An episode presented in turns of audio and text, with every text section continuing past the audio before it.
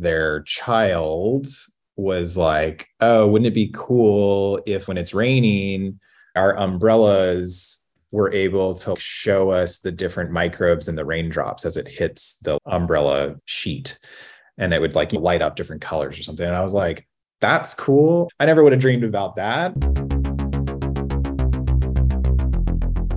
Hey, Erum, how are you? Good. How you doing, Karl? Pretty good day today. Every day is a good day. Yeah. Are you feeling better? I know it's time of year. People are feeling a little sick. Yeah, I'm still a little congested. I may sound that way, but I'm definitely on the mend. I'm super excited about this episode we're having with uh, Cas Smith of Ginkgo Bioworks.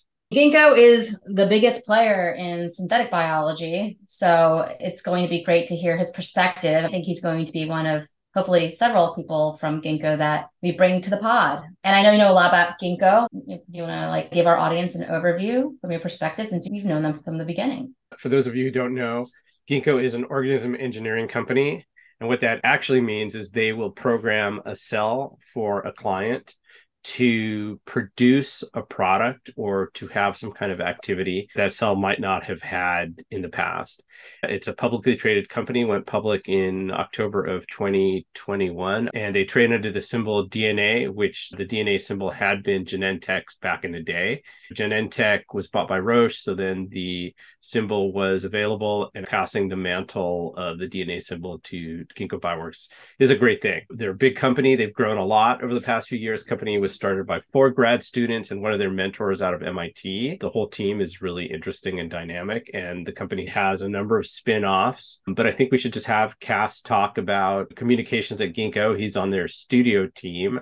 And what exactly does that mean? Cas yeah. will tell us. Yeah, absolutely. What's interesting too is Ginkgo is really positioning itself to be more like a platform like AWS in the software world, where a lot of companies are built on Amazon Web Services. So it seems like Ginkgo is in that realm like they're really trying to create like a base technology for a lot of companies to build upon the intellectual property that they create. Are there other competitors to ginkgo just out of curiosity? There's other companies that you can go out and hire to program a cell for you. The biggest competitor was a company called Zymergen, but they were focused on something else and they had some heartbreaks and Ginkgo ended up acquiring them. Some of the early, let's just say version 1.0 synthetic biology companies like Amyris would be somewhat similar to Ginkgo, though I believe Amyris only engineers one kind of cell that might be yeast, that might be E. coli. I don't remember exactly, but they focus on only one microorganism,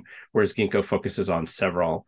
And then there's other companies like Conagen is a smaller company that does a lot of the same things that Ginkgo does. But Ginkgo is unique in its scope and its breadth and the kinds of things that they do. Yeah, I think they borrow a lot from the technology world. So they have like a cell development kit to make it a little bit more, guess, modular and systematic for people to get started, just like Amazon Web Services does. So it's really cool to see how they do that in this world of biotechnology. Sometimes we can borrow from the world of software engineering, sometimes we can't. So in this case, we can because I think it's as a platform technology, there is a lot of similarities. But yes, Cas can definitely tell us a lot more. He is a rare breed of creative and scientist. He has both brains functioning and he's one of our friends. Definitely a little bit more conversational with this interview.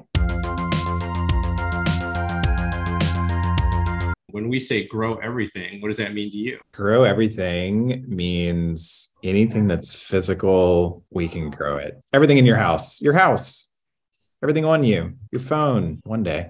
Yeah.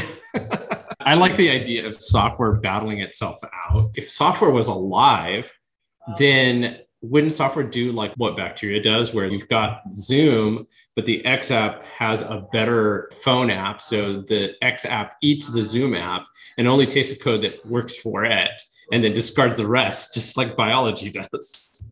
Like survival of the fittest. Totally.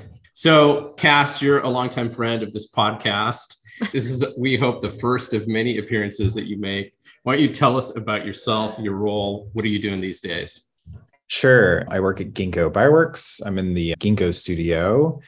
Uh, I'm a director there. And our mission is to help people understand what synthetic biology can do for them. So, helping various customers, business people, random people in the street understand hey, biology is a thing that can actually do a bunch of awesome stuff. It's not just a high school class you took a long time ago. And there are companies today doing really cool things with it. So our work spans from super straightforward, haha business, helping market the services that Ginkgo provides, all the way out to making cultural artifacts, art experiences out in the real world. That's awesome. It's absolutely necessary. Karl and I were just talking about like how do you explain grow everything and what biology is and how that differ from the way things are made today. And I feel like that's something that you're doing quite beautifully with Ginkgo Bioworks and just the way that you've explained what grow everything means to you. That was really helpful. But what are some things that you say to the person that's not acclimated to what biology is? Like, how do you explain biology to them in an easy and understood way? I feel like that's the age old question for people in our space in the world. Like, how do you explain this stuff to people? I always say that it's context dependent. It, to me, it depends on where I'm meeting them out in the real world and usually like what's the interaction. But I, I go simple and use simple language because you never know who they are, what their background is, what their level of understanding or familiarity with biology is. And so I usually just say I work at a synthetic biology company. I use that language almost to be jarring, to be like, what is that? Those words don't mean anything to me. And then that honestly gives me a chance to open up the conversation and be like, oh, synthetic biology is basically just using biology to make things. And I go pretty simple and see what they know by saying things like biology grows stuff. It grows you and me it grows all the plants we see outside, all the fungi, all the plants and animals. But then I usually switch gears and say, but we now understand how biology functions, how it does grow all that stuff. And we can design with that knowledge and ask different microorganisms, microbes, small little things to grow various chemicals, molecules, materials, proteins, enzymes for all kinds of stuff and usually with a layperson who doesn't maybe have a scientific background or it's been a long time since they engaged with deeper sciences that will be interesting enough for them. And then they'll just ask what kind of stuff? And i'll give some examples of cooler maybe more relevant partnerships that ginkgo has done with customers. So that's usually how i approach it. But even with people in different industries i did similarly where at customer organizations you have people with different backgrounds so you have people who you can say the words enzyme, protein, nucleic acid, and those concepts make sense. And then you also have people on teams, even at Ginkgo, where like they're less familiar. It's not their it's not their background, it's jargon. And so for those people talking about it in terms of maybe what industry they're in, are they in agriculture, food, nutrition, wellness? Are they in the material space, energy and sustainability space, pharmaceutical space? Are they in the government? Usually knowing like where they fall in the world in that sense can also help you talk about it. So you can, if they're in ag or they're in food, you can be like, oh, there's a lot of cool stuff happening in synthetic biology related to food. There's, of course, all the different alternative protein companies. And there's also traditional food companies who've been using fermentation for a really long time to make various ingredients. So usually it's maybe boils it down to get to know the person is my tactic and be like who are you what do you do i think that's fair and i think one of the things that we are trying to approach in the recording of this podcast is to really broaden the audience and we feel like one of the ways that you do that is anytime someone says something that us in this space talk about on a regular basis, to stop and to define it. Because most people, like you say, they haven't had any biology since high school. And for them, it's very abstract to think about DNA and how we engineer biology. That's part of this issue of just getting more people involved in this or having more people understand its power, is that the common language is still missing.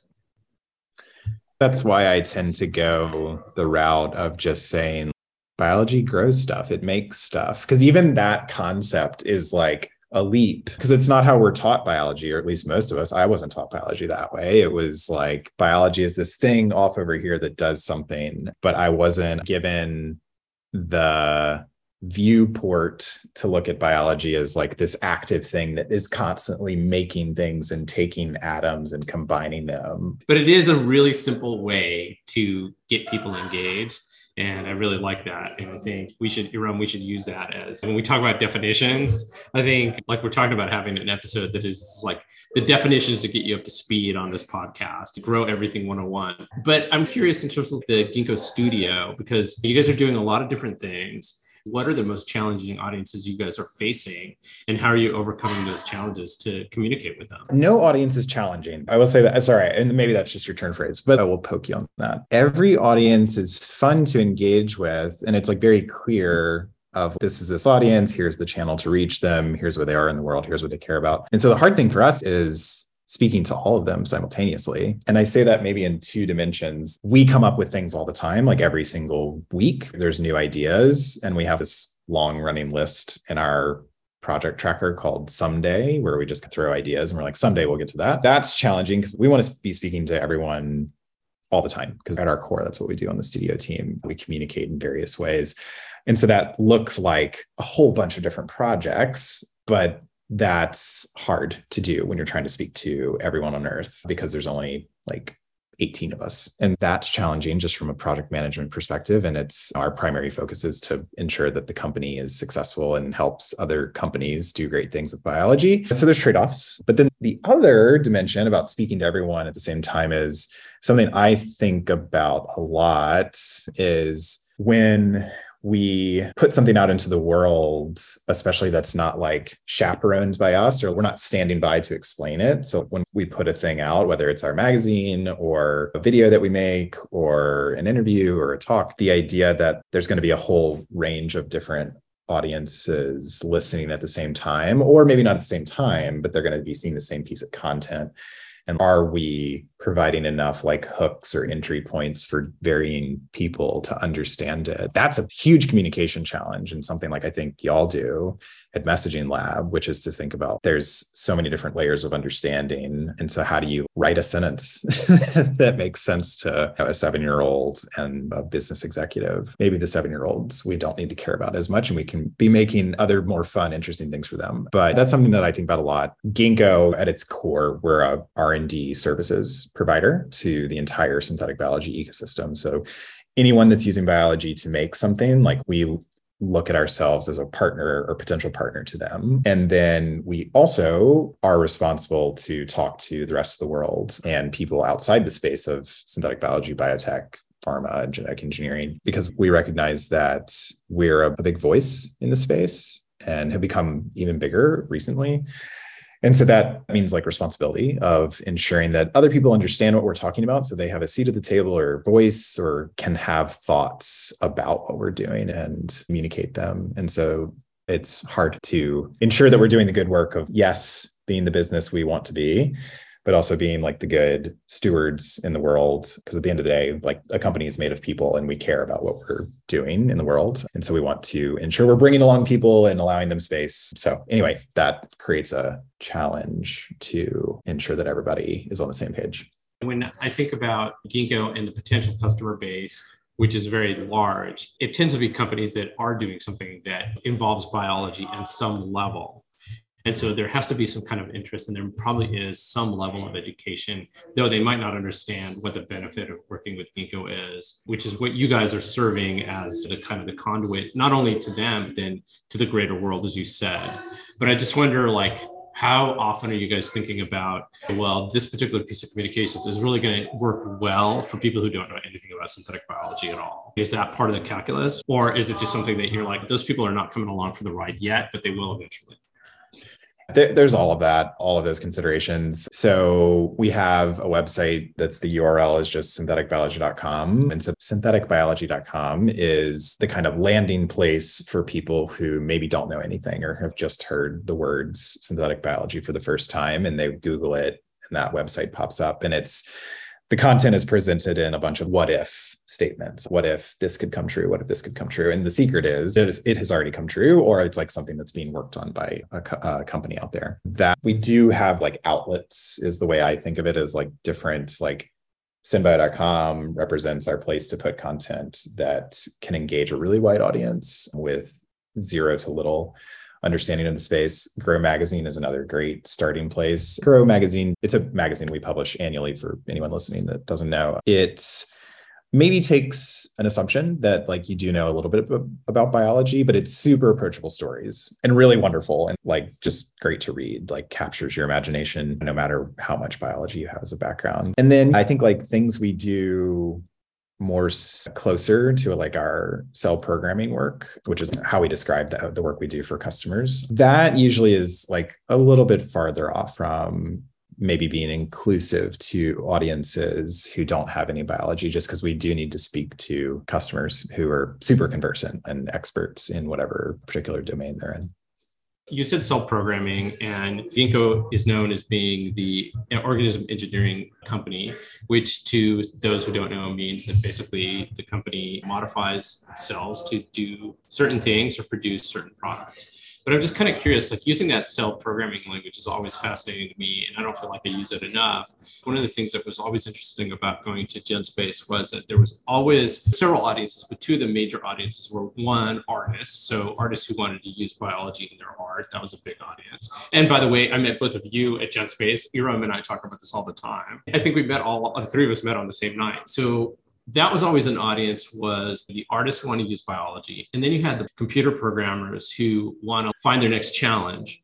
And so when you guys are thinking about cell programming and i know that the digital tools are a very big part at ginkgo do you often think or do you even think about this particular piece of content when we talk about programming? What we really want to do is this is designed to attract more programmers to come to us and talk to us about how they can use their skills in our biofoundry. One shout out to genspace bringing people together thumbs up. Good job, GenSpace. We love you. And yes, when I moved to New York City 10 years ago or so, I was looking for community and found these two lovely individuals via GenSpace and a bunch of other great people who you've probably interviewed.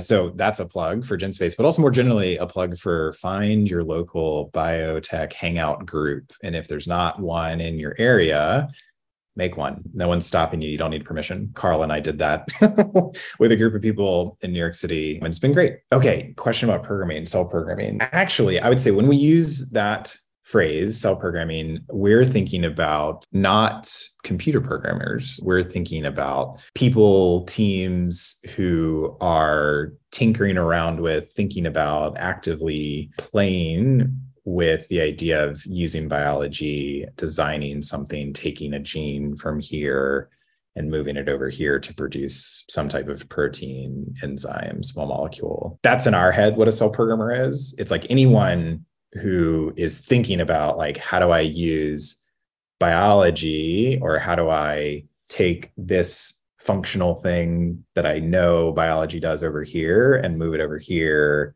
and grow it, produce it, express it in a way where I can then use it for some application. So that's what cell programmer is to us. It's a new term, but it, for us, it works. It's a good analogy. Analogies only get you so far, but it's good enough for now of basically trying to give a term to the people who are dreaming in biology.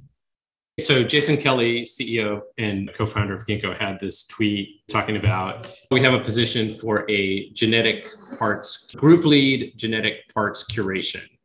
And uh, that just sent me down the rabbit hole for a little bit where I was like, God, what, what are going to be some of the other positions that arise like that? We're talking about cell programmers, fermentation, something that we haven't invented yet. I saw that tweet too. And I loved that because I think Jason was poking at the origins of him and the other four founders was essentially like a parts curation. And that's where like the BioBricks idea came in as well that Tom instituted and is underpins iGEM. BioBricks are DNA sequences that follow very specific assembly standards. Think of them as building blocks or Legos that can be put together in different ways to assemble larger synthetic biology circuits that together have a unique function. Those circuits can be incorporated into living cells, such as E. coli, to construct a new biological system that produces a specific product or carries out a specific behavior. Obviously, we have people who already do that at Ginkgo, but clearly there's a need for a lead right now. So he joined the team. Always a bunch of open positions. So check it out. It'd be interesting to hear what other type of jobs there are at Ginkgo and for our audience to learn about maybe there's something in biology where they see that they can be involved in based on what talent they have and what talent like a company like Ginkgo needs or has.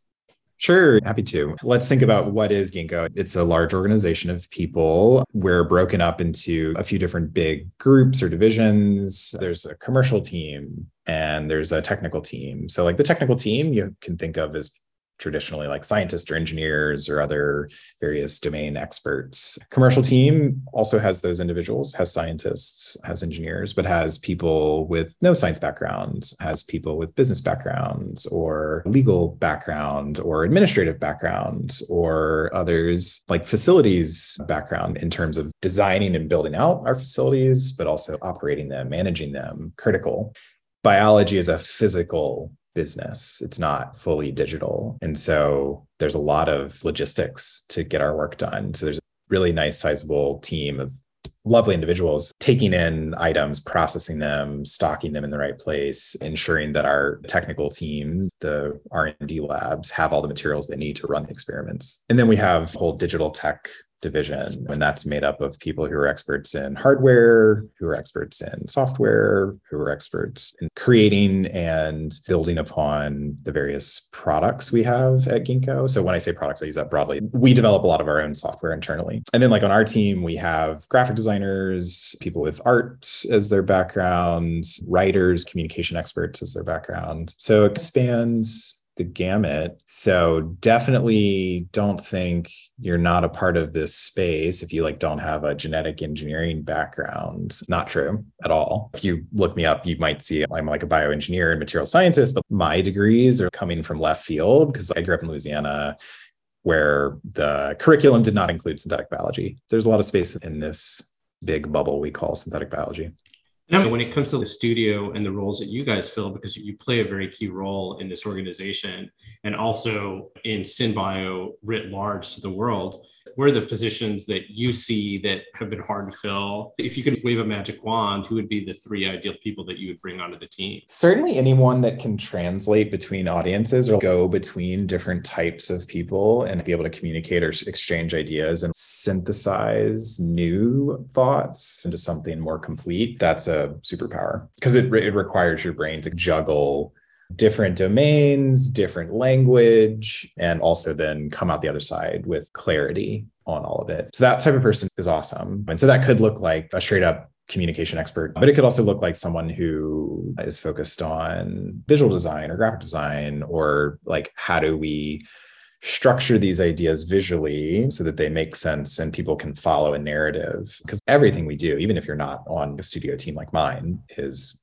constructing narratives, right? That is what communication is at the end of the day. So even if you're a business development person, a sales team person, whatever, it all relies upon being great at communicating. And I think we are the people in our team, and I can maybe speak for Christina, who's my boss, by the way. But going back to the like, we have so many people we want to communicate with and to. And what I can probably speak on Christina's behalf, and certainly my behalf, is we're fanatics. Totally like just wake up and every single moment we're thinking about synthetic biology and we think about it in our spare time, talk to each other in our spare time about it, dream about it. So, like, our day is just filled with communicating internally, externally about synthetic biology. And that has some outcomes that you're describing. You said you guys, you're waking up and you're, you're dreaming about synthetic biology, you're thinking about it, and you're having these discussions as we've had. So tell us some of your dreams with synthetic biology. I mean, Rum, you should ask this question because you're the one who said it. I'm always curious because I took a step out of the biotech world, and when I was in it, it was primarily pharma.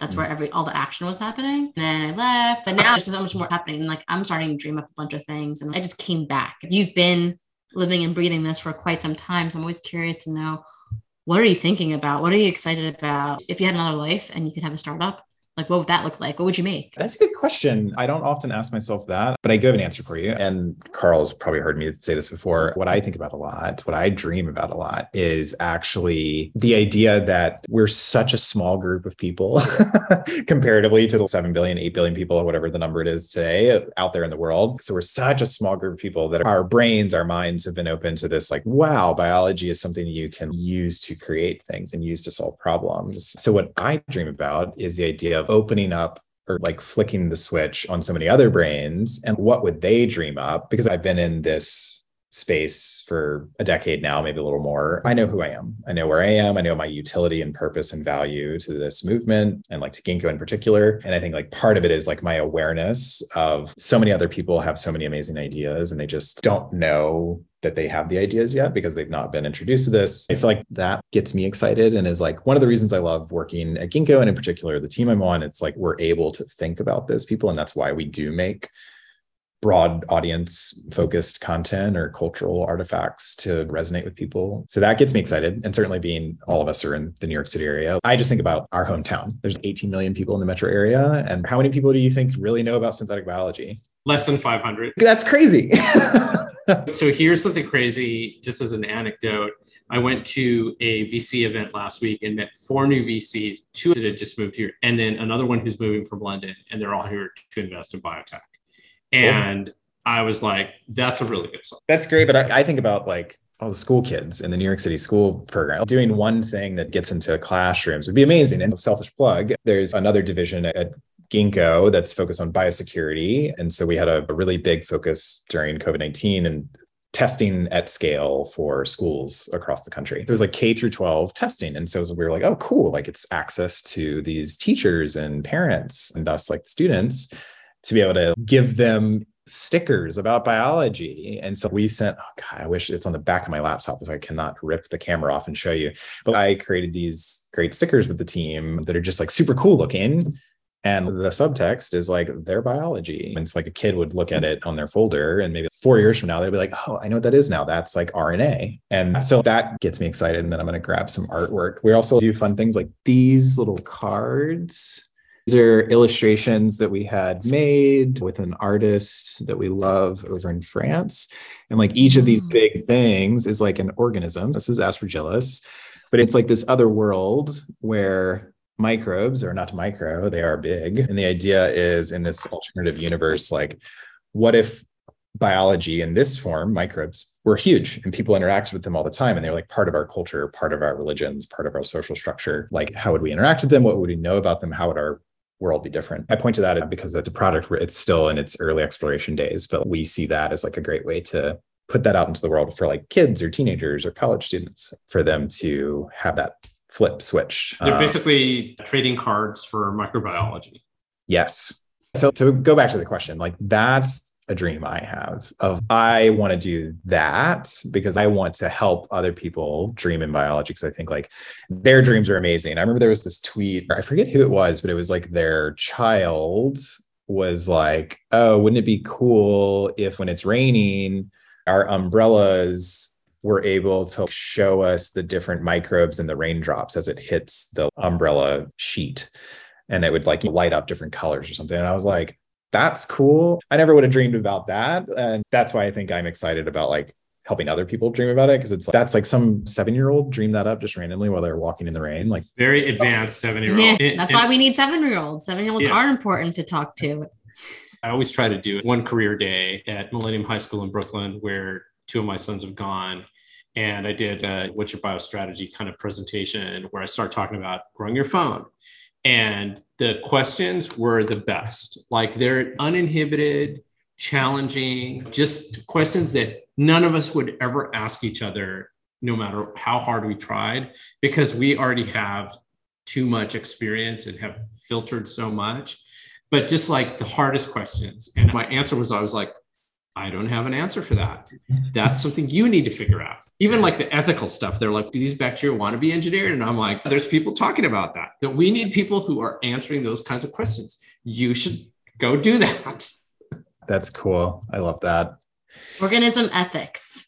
It's like a branch of bioethics. That's something we have to bring up with megan palmer. We're going to ask her about that organism ethics. Because actually in the last volume of grow magazine there was something about killing off the organisms that you had engineered. Like there was like this whole, I don't remember who the author was, but I could feel her pain and she was feeling pain. But she was like, Can I do bioengineering without having to kill all these microbes? Should I feel guilty about that? It was fascinating to think about it that way.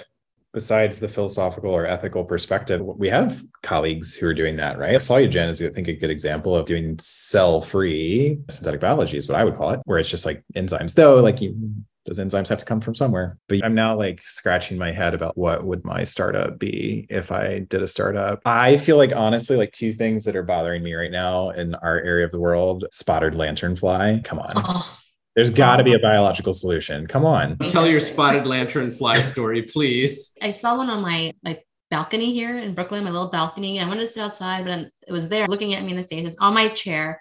And Karl told me I need to stomp on it.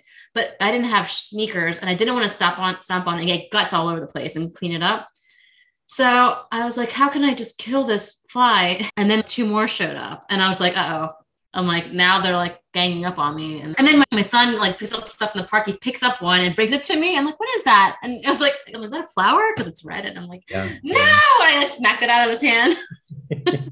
so lanternflies, I, I will invest in your startup. Huge And- economical toll, right? on the Yeah. agriculture What's your second? I don't know if you'll have noticed this, but lots of trees in our area are being affected by various fungi that I think I've heard my like little local arborist mention, or at least his hypothesis is I don't know. I'm not a fungal expert, but it's somehow tied to climate change potentially because it's like warmer, wetter for more parts of the year. Unclear if they're like a normal part of the ecosystem, but I know in my area, like every other lot. Two weeks will go by and another tree will have to be cut down. And so that's concerning to me. So it's like there's one that's probiotics for trees, which like that's got to exist, right? Someone has to be doing I don't that. think so. That does, Um, as far as I know. But then on the flip side, it's the same arborist was like, these fungal strains are really fascinating because they move really quickly and they will like essentially degrade a tree in a month's time. And I'm like, whoa, that's really cool enzymatic capabilities that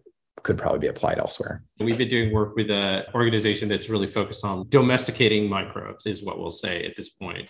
Mhm. And so, talking about growth and how quickly they grow is actually super interesting. I have a tree in the backyard, a plum tree that has one branch that is covered with a weird fungus. And Mhm. our arborist told us to spray oil on it or Hmm. chop that branch off. But I haven't noticed it as much. Krista's the one who's noticed it when she was hiking early in the spring. There's certain parts in the Adirondacks where there were just so many moths.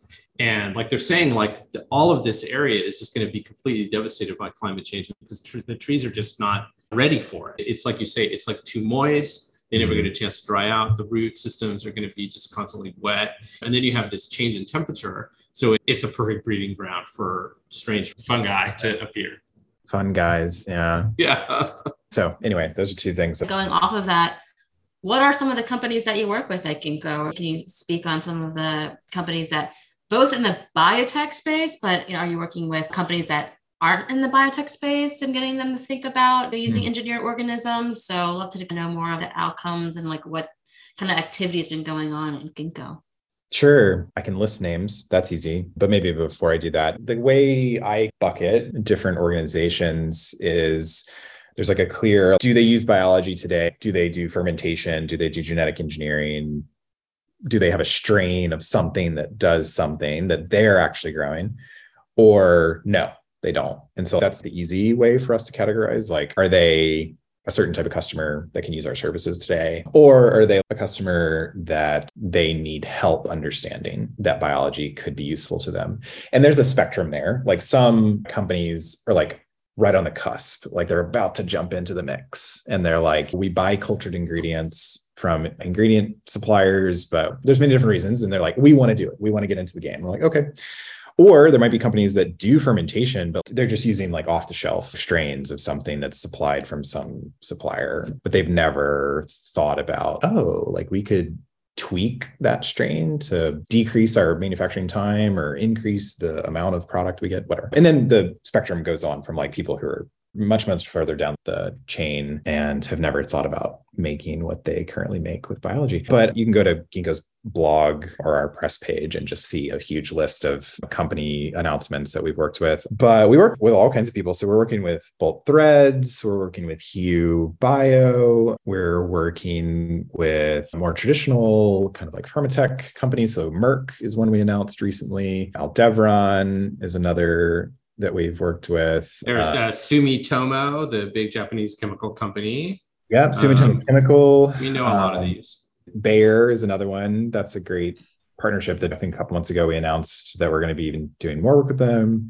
Roche, Biogen, Moderna in the food space, Cargill, Kerry, Motif, all kinds of different companies. ADM, that's another ag foods one. Can you speak to like the application, like what specific sure. projects that you uh, work on for the audience? Yeah, yeah, yeah. Happy to. I'll just go back through the ones I named. Bolt Threads, they have a number of different products. So we're helping them with their personal care application, which is basically Bolt uses microbes to grow basic silk so spider silk but without the spiders. But they pivoted one of the use cases to be like a some type of personal care ingredient. I'm not exactly familiar with the end product but you can buy it on so if you go look bolt threads and personal care. It's maybe some type of like moisturizer i want to say. Um, apparently it's very good. I've heard i mean the, I, I remember hearing from early users that they had never used a moisturizer that was as good as the one that Bolt was supplying.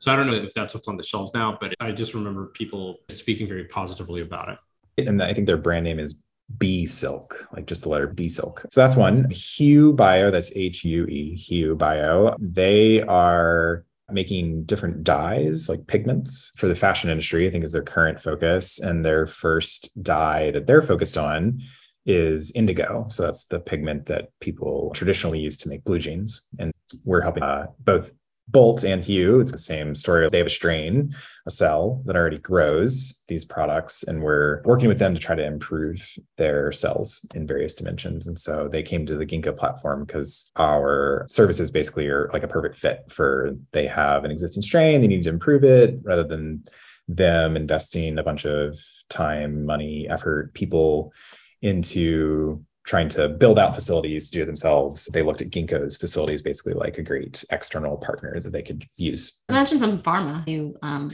work with pharma. Yeah. So Merck, that was one we announced recently. So we're working with them trying to create or improve enzymes. So, enzyme is just a type of protein, enzymes that can be used to produce different, what's called active pharmaceutical ingredient or API. And so, APIs are the active ingredient, just like it's in the name of medicines that people take. And a fair amount of active pharmaceutical ingredients are made using just straight up chemical synthesis, so chemical mm-hmm. engineering, chemistry. But it turns out biology is actually really great at doing that. So rather than using like traditional chemical synthesis, which is just straight dependent on chemicals, heat, pressures, and time, you can use biology. And so enzymes are these little tiny globules of protein that are basically like little puzzle sorters. So they'll take in atoms or molecules, chemicals, and reconfigure it into the shape that you want. And so there's a whole many classes of enzymes that people call biocatalysts. Just, of course, just a word to meaning speed something up. And so we're helping them basically engineer or design new enzymes that will be used to make these active pharmaceutical ingredients instead of using chemical synthesis. So the idea there is it'll be more cost effective to use these enzymes or potentially these enzymes could allow them to create new things that they weren't otherwise able to create because biology is really great at creating complex stuff so molecules whereas it's much easier with more traditional chemical synthesis to do more let's say simplistic molecules. You can of course make things that are fancy but it's harder because you just have less control. So that's one. Then Aldevron was another one I mentioned. So Aldevron's great company. They're working on there's basically for vaccines, mRNA vaccines. There's a thing called a it's a capping enzyme is what they call it. But basically, it just makes it play nicer in your body, and so it absorbs better, integrates better, and provides you with better health more easily. Let's say. And so this is an ingredient in mRNA vaccines. But no one has good ones basically they're just like everyone knows they're like so meh and so we're working with them to make new ones that are better and more friendly to the human body. So it would both make the experience of getting a vaccine better in some dimension for the person who gets a shot and more effective is the goal or the hope. So we're working, with them to design new ones. I mentioned Cargill and Kerry and ADM. These are really big companies that you probably consume products that they've grown in some dimension, but they use enzymes all the time to do different processing techniques. So turn agricultural product into food that tastes good and is nutritious. And so we've helped those companies produce different enzymes or improve their strains in various ways for different ingredients. Cas, is there anything that you want to talk about that you haven't had a chance to? I think my question is who are we hoping to reach with these episodes? First, trying to reach the broadest audience as we're going to promote this to our network, which of course are going to be you and the you know other people in the biotech sphere because we want to make this accessible. And for example, I would love to share this podcast with people that are not in the biotech space, but they are entrepreneurs. So they can understand what is going on in the biotechnology industry and how it could be applied to their worlds. So the non-biotech people is the end goal, trying to get them to start understanding that this is a technology that they can use in some capacity, perhaps. Most likely, yes, because if you can grow everything, then they can be challenged to think about how can biology be used Cool. I will gladly share it with all types of people because we we have people coming to us all the time. Whenever I talked about the different buckets of kind of people out there in the world using biology or not yet, like that bucket not that isn't using it yet, there's plenty of people in there that are like, teach me, educate me. And so that an awesome resource. We have lots of different founders too, like the founders of Polybion, for example, so people can understand not only what they make, but making leather out of fruit waste, but like how they're doing it and they're manufacturing in a sustainable way. They use solar energy, they use recycled water, just their whole approach is beautiful. So I've thought about this as well. Like, how do you get people solidly not in the biospace or like without a biological background, let's call it, to view the world through the lens of what could biology do. The way I've thought about it is would it be useful? And I'm giving this to y'all as like a scratch your head, chew on it, like literally to just go around your house and look at every single item or interaction you have. Like I'm looking at my table in front of me and it's what could I point at that a person would also likely have in their home that I could be like biology could do X or Y or Z or A, B, C. So it's okay, like a pen. It's like the polymer that this pen is made of was made from fossil fuels and that's bad and like when you throw it away, it never degrades. That's bad. And the ink inside is made from carbon black. That's bad and comes from combustion of fossil fuels. Right. And so it's like all of that could be replaced with a biological solution that, like, oh, this doesn't work anymore. Let me throw it in my yard and it'll feed my plants or something. Or like, I have a water mug and it's ceramic, but it's got some plastic. So same story there. But then white pigment. Where's this white pigment from? Could biology be making that pigment? and then like random food wrapper thing and it's oh this is going to last a thousand years. No it might that wrappers are actually there's a lot more wrappers that are biodegradable than we think. I love that. I have a vase of flowers in front of me and i was like okay flowers are already biological that's cool but that's a really cool space that could, people could be exploring. Like i've been battling the water in this vase for the past week to try to keep these flowers alive so i would buy a product if i could like dump a little probiotic mix that's not the crappy like here's some sugar. It doesn't explain jargon to people but at least maybe helps them look at their world in a different way. I think it's a great idea. Like you could do it almost as like a game where you ask you, each of your interviewees i'm going to give you 10 objects and you have to tell me at least one thing for each object biology could make part of it. And like they increasingly get harder because you begin to reveal biology at the atomic scale has the ability to move atoms and like rearrange atoms and manipulate matter and that is a core thing to understand biology moves stuff around and reconfigures it and like literally makes magic. Like my plants are magic because they're just like taking the air in and making themselves fascinating. Right. A tree doesn't grow from the dirt, a tree grows from the air. What? I would love if y'all riffed on it and came up with an even better idea, but that's something that I've thought a lot about about like how do you help people without making them take a biology class understand totally the, the functional aspect? I think the examples are the best. Coming up with startup ideas, like you're saying, I mean, we use the word biologize, like how do you biologize a pen? That's going to be a good way of helping people visualize what's possible. They want to know that there's sausage, but not necessarily how the sausage is made, right? They want to know like what flavors of sausage are out there or okay. other meats. Some people are curious enough that they would want to know, okay, how do you like sequence a genome and do all these other things? But some people just they'll take your word for it and they want to know what's possible. Totally. I think that is the perfect place for us to end this particular conversation. Cas, it's been a huge pleasure to have you here. Like I said at the beginning, you're a friend of the pod. And uh, this is the first of many of your appearances. This has been a fantastic conversation. Cut. and scene.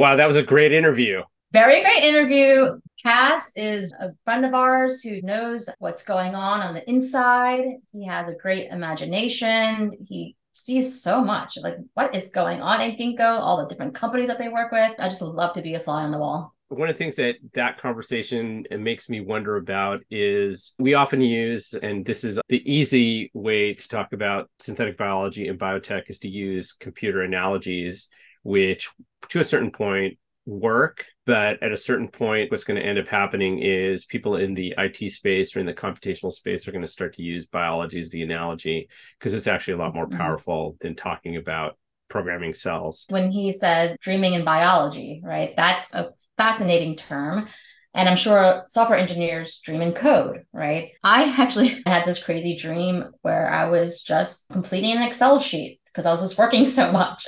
And I'm like, wait, what? Why am I dreaming in Excel? That's sad. It happens when you're really focusing on getting something done. The brain works in mysterious ways. But I love that concept, just dreaming in biology. And I feel like the more that we venture into the world of biotech and see all these different companies, and you and I always think of different startups, I'm sure we'll have dreams of biology. It just hasn't happened for don't me feel, yet. Have you? Feel, I've not dreamt in Excel. I have dreamt in Tetris. Oh, what? Yeah, I think actually, I, I don't think that's uncommon if you play Tetris a lot. I think I've heard that a lot of people start to see those little bricks falling down into the shapes as they dream. Oh my gosh. And when it clears, uh, I bet there's some type of ASMR like Tetris video where like it clears and it's like, ah.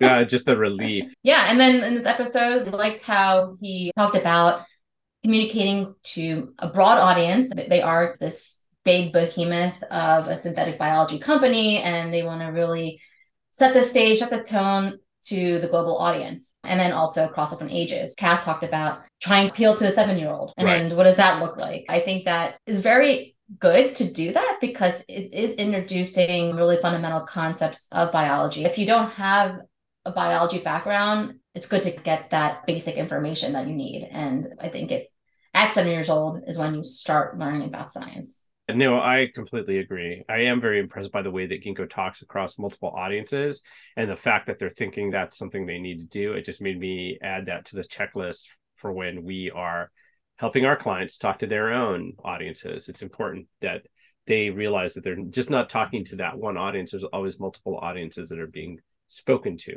Yes, absolutely. Great. I also want to give a special shout out to Linda and Tony for their comment on Spotify. They perceive that we have a very fascinating podcast. So thank you for that. More people should comment on Spotify or send us an email. That sounds great. Yeah. Leave your message and we will respond. Thank you. See you guys later.